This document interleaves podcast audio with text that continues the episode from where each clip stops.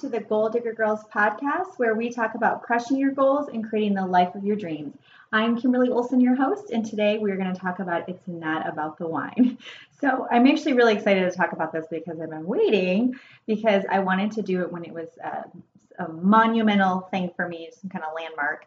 And I thought it would be appropriate to talk to you a little bit about some experiences I have had with overcoming things that are, you know, not good habits to have and kind of hold you back from reaching your goals and to help you look at things a little bit differently. So I decided a year ago that, and I had been doing a lot of life coaching and, and healing work and things like that, but I had decided a year ago that I was going to completely give up alcohol. So everybody has their thing, but that that's why I wanted to talk about it's not about the wine. It could be anything. But my thing was wine. I've always been the type of person who, you know, just loved wine, just very um just very driven, hardworking person, as you guys could probably guess. But my way to sort of combat that, um, sort of a coping mechanism, was to have a glass of wine when I was making dinner. Then I would have another glass of wine with dinner, maybe another one after. And I just found myself in this perpetual cycle of not really being happy with my decisions and my actions. So don't get hung up on me talking about wine because for you it could be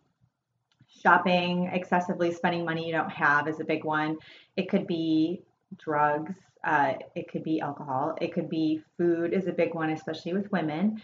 So there's all different things that we do that either make us we don't feel good afterwards, such as overeating or just being overweight, or when we look at our bank account and when we look at the end of the month and realize we spent money we didn't have, right? We put it on credit cards because when we do those things in that moment, and I, they've actually physiologically studied this, when you're in that moment of, you know, making that purchase or having that donut or muffin or cookie or cupcake or whatever, you actually kind of numb out your emotions that the ones that are bothering you. So if you're a stressed out person and you are you know coping with wine or whatever you will kind of numb that out and you won't experience that feeling of stress anymore so that's why it can become habitual and it's it literally is a coping mechanism so what i had to do is decide what did I want my life to look like? And I knew what I wanted, right? Like we all kind of know what we want. Either we want more money or we want a successful business or we just want to stop working so much. We want to lose weight, whatever it looks like, have more, have, you know, just more happiness and uh, positiveness in our lives.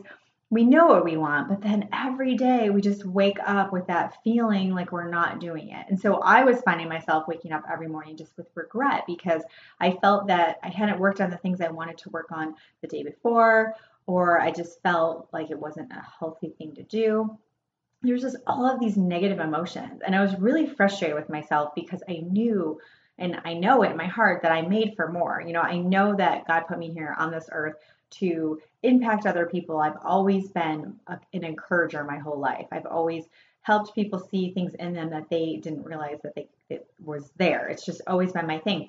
But I can't exactly go out and rock it, right? If I'm not uh, making good decisions or waking up with energy or feeling rested, like it just doesn't work. Okay, so again, don't get hung up on my analogy of wine, but I decided a year ago I was going to do it. So I just got to this point where I was just sick and tired of feeling sick and tired, right? Have you ever been there before where you're just like, something's got to give?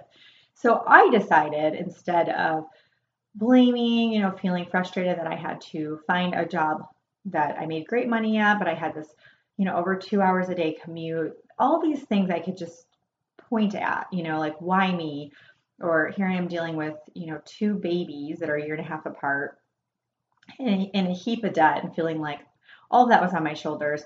So I could just focus on that and kind of come from that victim place, or I could change something. So I decided to really, really dig deep on what was the one thing that could move the needle for me. So you all have your things, and I want you to be thinking about it, and you have to be honest because just like you know going through a breakup or something there's levels of denial right? There's different stages. So one of them is denial. Like one of them you're not even listening to this. The thing that you probably need to look at you don't want to admit it because right now it's been your safety net. It's your ego is driving you okay? My ego was very committed to me thinking every day okay, just get through the day because you can just have a glass of wine, open a bottle of wine, and you're just going to feel so much more relaxed. It'll take the edge off and it's all good. And it would really literally drive me. It was my ego. That's not what Kimberly Olson is all about. that's not who I am and that's not who God put me here to be. But my ego was whispering in my ear telling me that. So really check in with yourself. Is it your heart and your soul talking to you or is it your ego? So I want to be in your face a little bit and tell you that if you're not where you want to be with your life, you, can be making progress and that's great. But if you are habitually just feeling stuck or you're feeling like you wake up every day just disappointed in, in the day before, I want to get in your face a little bit to say it's time to really look and look in the mirror and ask yourself, who am I? And what do I need to change to become that person? You know, we only get one shot, you guys. I think of all the time I wasted. Um, and I, I don't look backwards very often, but if I do think about it, it's just blows my mind to think I'm 38 years old. Where could I be right now if I would made that decision even earlier? You know, and I believe that things line up for a certain reason at a certain time, but you know what I'm trying to say. So don't wait. Just really sit with it and think about what does that look like for you to change? What do you need to change? You know, do you need to be honest that you've been uh, swinging by Starbucks, getting a grande frappuccino and uh, whatever else pastry, whatever else they have there. You go by there every day. You've got, you know, snacks you're hiding or just eating in the pantry all night long. Then maybe you need to get a nutritionist. You need somebody to hold you accountable, or maybe you need to get a trainer. You know, with the shopping stuff, maybe you cut up your credit cards and you just say, I'm going to pay cash for everything. And I'm going to be really honest with my spouse you know, a lot of these habits we have, we hide it. So I'm going to challenge you to find somebody to confess to. Okay. So whatever it is, if you've been shopping and spending a lot of money and you're, you have it on a credit card and your husband doesn't know, I want you to have a conversation with them. You're not going to die. It's going to be okay. I promise. Okay. I have been through all of this. I I, I have a very addictive personality. Uh, it's just the way my parents are wired, and I've inherited that. So I'm choosing to be addicted to my goals. and I'm addicted to helping you guys. That's why I make these podcasts every week. So whatever that whatever that is, okay? I want you to find somebody to confess to. It could be a best friend, it could be a spouse, it could be a family member, and I want you just to say to them, "Look, this is really hard for me to say. I'm really going to need you to put your arm around me and not judge me, but this is what's something I've been struggling with and I want to make a change.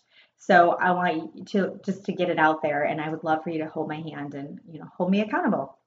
And that's all you have to do is just put that mark in the sand saying I'm going to change and I'm going to become a better person. Now, what's going to help you know if you're on track or not is to think about the person you want to become and where you're at right now. And every day you should be getting closer to that vision. So I am uh, working from home full time now.